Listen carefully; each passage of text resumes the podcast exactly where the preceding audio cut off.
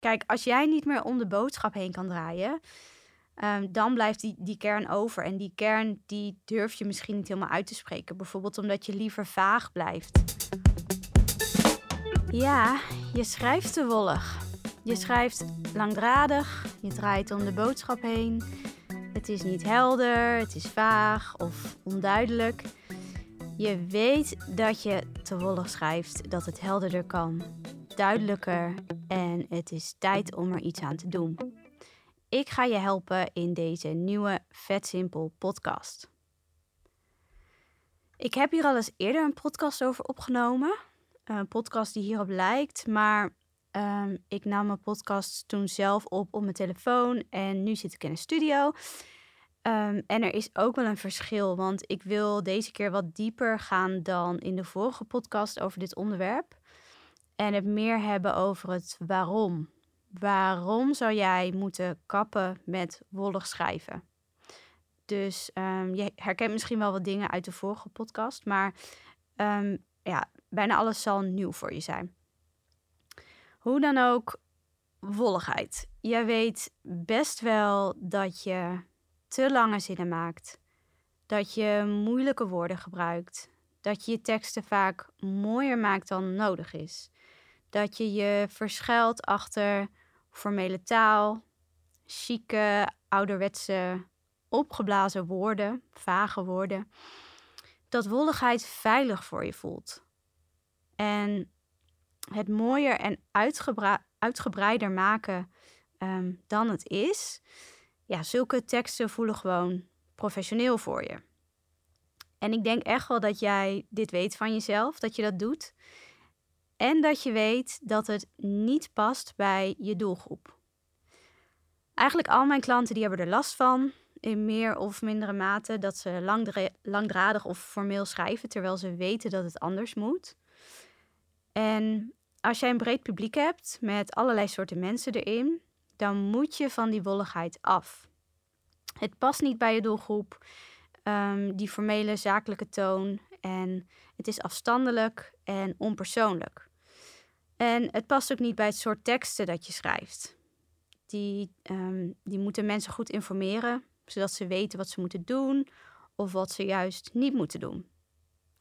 Het is niet jouw werk om iets te verkopen, dus niet direct in ieder geval. En uh, het is ook niet jouw werk om iemand in een of ander verhaal te zuigen.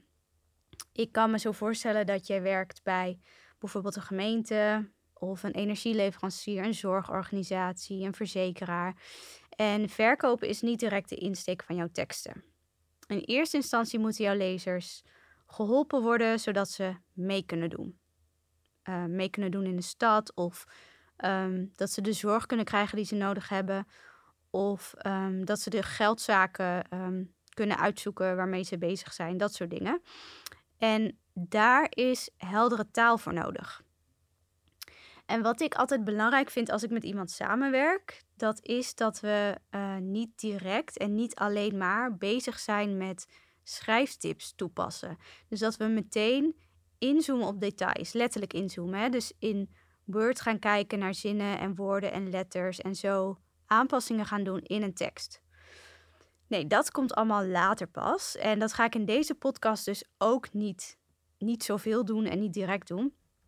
Want wat ik belangrijk vind, is dat je eerst beseft waarom je doet wat je doet. Waarom je zo schrijft, terwijl je weet dat het anders moet. Voordat je dus aan de slag gaat met het hoe, moeten we het hebben over het waarom. En er zijn twee waarom-vragen die um, goed voor je zijn om eens over na te denken. Namelijk, waarom is helder schrijven zo moeilijk? En waarom lukt het je nog niet? Nou, volgens mij heeft het er allemaal mee te maken dat, um, dat je bang bent voor negatieve gevolgen van begrijpelijke taal. Of ze nou echt gaan gebeuren of niet. Um, jij weet dat ze op de loer liggen en daar heb je gewoon geen zin in of geen tijd voor.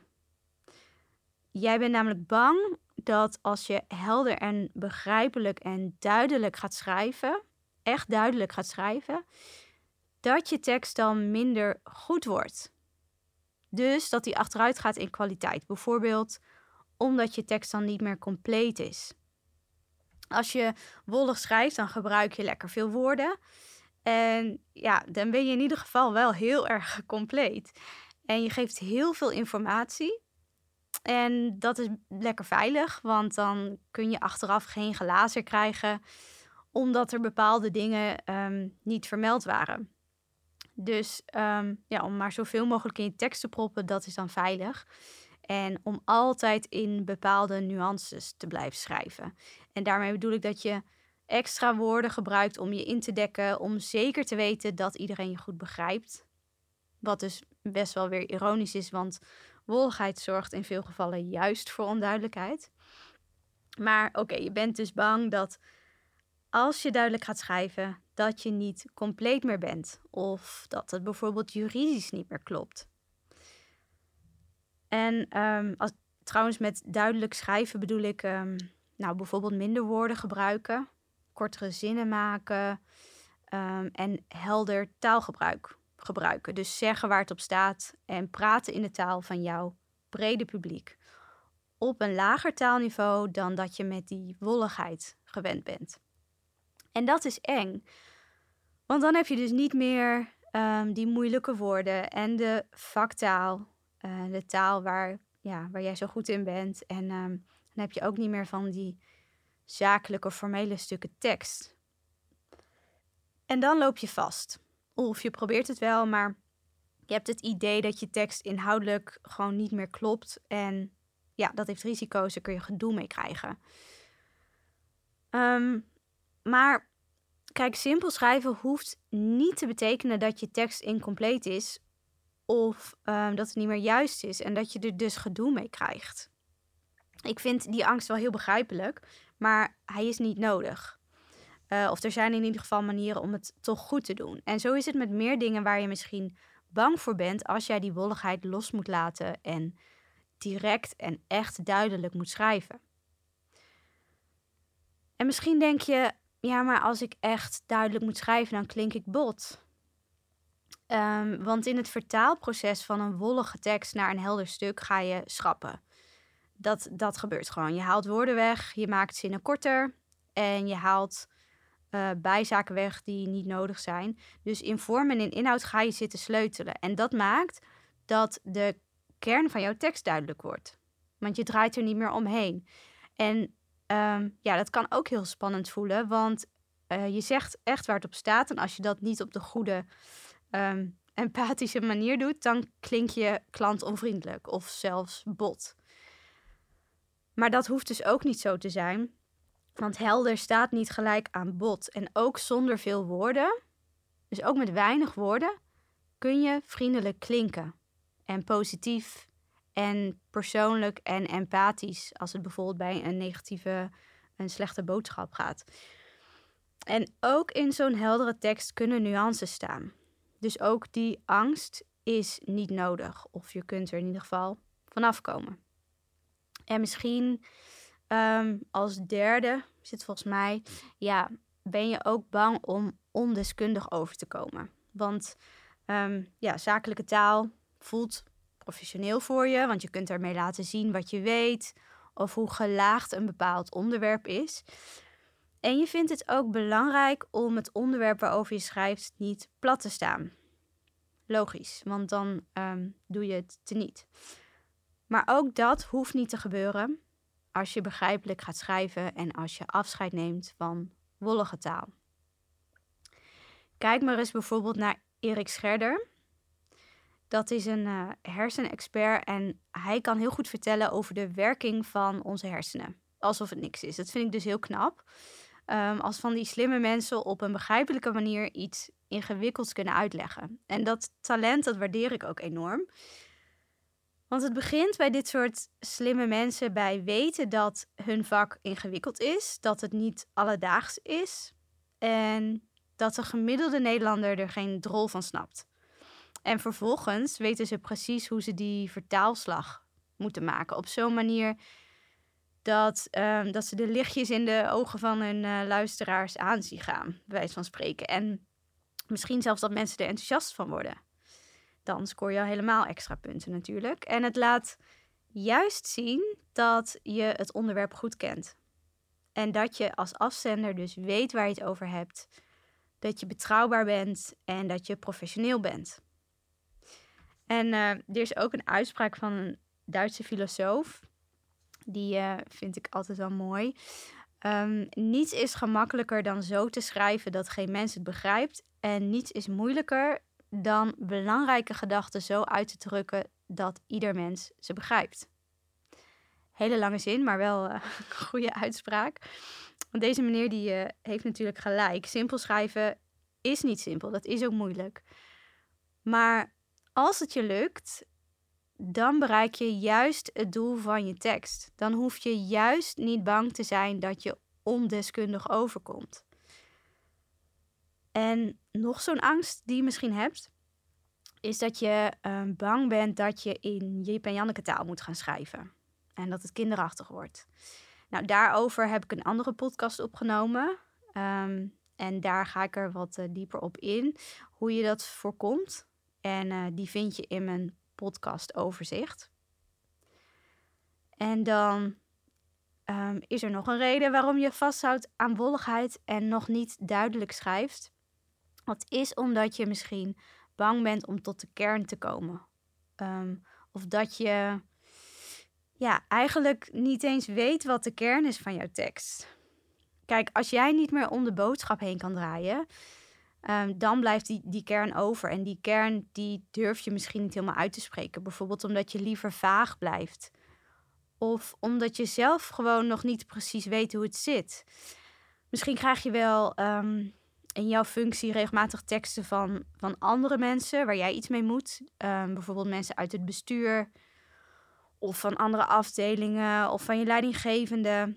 En jij begrijpt daar niet alles van, maar het is wel aan jou om die tekst te redigeren of om die te publiceren. En als jij niet weet wat er eigenlijk precies gezegd wordt, dan is een simpele vertaalslag maken ook lastig. Want um, ja, het is dan veiliger om het maar ingewikkeld of um, vaag te houden. Um, ja, als je dus in zo'n tekst gaat lopen porren, dan ben je wel gedwongen om naar antwoorden te zoeken. En dat kost tijd, wat je misschien niet hebt. Dus heel begrijpelijk, maar dat kan een, uh, een reden zijn. En dus iets om, in, iets om te veranderen in jouw werk. En als laatste, um, wat ik ook wel veel hoor van klanten, is dat ze denken: ja, maar ik wil ook niet um, populair gaan schrijven. Dat dat het tegenovergestelde is van wollig. Dus dat je te veel in spreektaal uh, gaat schrijven, te informeel. En dat is iets wat je niet wil natuurlijk. Dat, dat begrijp ik. Het is ook helemaal niet de bedoeling. Um, dat moet je ook niet willen als organisatie. Maar het is een uiterste. Dat is ook weer. Er is meer dan dat zwart en wit, een en het andere uiterste.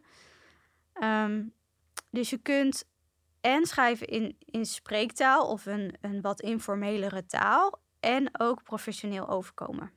Dus spreektaal of uh, begrijpelijk schrijven staat niet gelijk aan populaire taal of um, ja, veel te jolige taal. En wat ook kan meespelen als simpel schrijven niet lukt, dat zijn praktische problemen. Um, dat hoor ik ook best wel vaak van mijn klanten. Is, ze, ze weten wel dat ze begrijpelijk moeten schrijven. Maar ja, dat toch wat wollige, dat, dat doen ze nou eenmaal heel lang op dezelfde manier. Uh, zoals in de hele organisatie gebeurt. Niemand doet er echt iets aan en er is een gebrek aan motivatie of aan tijd of aan geld, meestal tijd, om het anders te doen. Want als je wil veranderen van ingewikkelde taal naar begrijpelijke taal, dan is daar veel oefening voor nodig. En in de waan van de dag heb je dan geen tijd om daar druk mee bezig te zijn. En dan schrijf je maar zoals je gewend bent. Dus er is ook een cultuuromslag nodig in de organisatie en in jouw team van bovenaf. Um, er is een andere manier van denken nodig en een andere aanpak. Dus samengevat zijn er verschillende, verschillende redenen waarom begrijpelijk schrijven moeilijk is. En waarom jij nog zo wollig schrijft, ook al weet je dat het anders moet. De kans is groot dat je bang bent voor een, uh, een verlies van kwaliteit. En eigenlijk al die angsten waar ik het over had, um, die vallen daaronder. Dus bang voor Jip en Janneke taal en dat het te populair wordt en zo. En jij bent bang dat je tekst dan minder goed wordt, zodra jij echt gaat focussen op begrijpelijke taal. En dan zijn er dus nog die praktische uh, problemen. Een gebrek aan tijd, motivatie misschien ook wel. Waardoor simpel schrijven niet lukt en ja, je maar blijft doen wat je altijd al deed. Wat je hier aan kan doen, um, dat zijn een paar dingen. Met de eerste ben je al bezig. Uh, door dit te luisteren, je bent aan het zoeken naar de oorzaak van waarom je wollig schrijft en waarom het je nog niet lukt om van die wolligheid af te komen. En dat is meteen ook de belangrijkste stap, want um, het laat je inzien waar je angsten zitten en het maakt je weer scherp. Want stap 2 is het gewoon doen en jouw teksten ook goed te testen. Dus uh, om te testen is de kwaliteit nog precies hetzelfde. Heb ik geen kwaliteitsverlies nu ik dit en dit zo heb herschreven. En daarvoor kun je onderzoek doen onder je doelgroep. Maar je kunt ook met collega's of vakgenoten naar een tekst kijken en elkaar scherp houden en uh, ja, vragen of zij de tekst inhoudelijk nog even sterk vinden als voor de vertaalslag. En de derde stap is om constant bij alles wat je doet je doelgroep in gedachten te houden. En om de tekst um, en om tekst, dus taal, te zien als een manier om de afstand tussen jou en je lezer te verkleinen. Want um, wolligheid staat die goede relatie tussen jou en je doelgroep in de weg. Dus um, zorg ervoor dat je taal ziet als een manier om mensen echt te helpen. Dus niet alleen maar om te zenden en iets te typen en op uh, publiceren te drukken, maar ook om te ontvangen en om in gesprek te zijn met mensen. Want het draait niet om jou, het draait om degene die leest. En ja, natuurlijk heb je hiervoor ook concrete hulp nodig. Want hoe ziet uh, een brief eruit die professioneel en duidelijk is? En hoe krijg je dit concreet voor elkaar in teksten, alinea's en woorden en zinnen? Ook daar kan ik weer een heleboel podcasts over opnemen. Dat ga ik vast ook nog wat doen. Maar ik vind het belangrijk dat je beseft waar je bang voor bent. Om je alvast te laten weten dat het mogelijk is om van die angsten af te komen. Dus um, ja, jou te laten inzien hoe je er vanaf komt. Dus één, onderzoek waarom je wollig schrijft. En twee, test jouw teksten ook op, op kwaliteitsverlies uh, of op kwaliteit bij de zender en ontvanger. Dus bij je, bij je vakgenoten, uh, je collega's en bij je doelgroep. En drie, zie taal dus als een middel om mensen te helpen en verplaats je altijd in je doelgroep. Dus ga anders denken. Kijk anders naar taal. En dan heb je echt al een hele grote eerste stap gezet. Werk jij nou in de communicatie of schrijf je op een andere manier voor een breed publiek? En wil je af van wollige taal, maar heb je hulp nodig bij anders kijken naar taal en ook bij concreet anders schrijven? Laat me je dan helpen. Via mijn 1 op 1 coaching programma van een half jaar of mijn groepstraining voor jou en collega's. Um, ga naar vet-simpel.nl. Dat is een middenstreepje, geen laagstreepje. En je kunt daar een gratis vet simpel gesprek met me plannen. En dan zorgen we samen voor meer verbinding met jouw doelgroep. Dankjewel voor het luisteren. En succes met schrijven deze week of morgen. En uh, tot de volgende aflevering.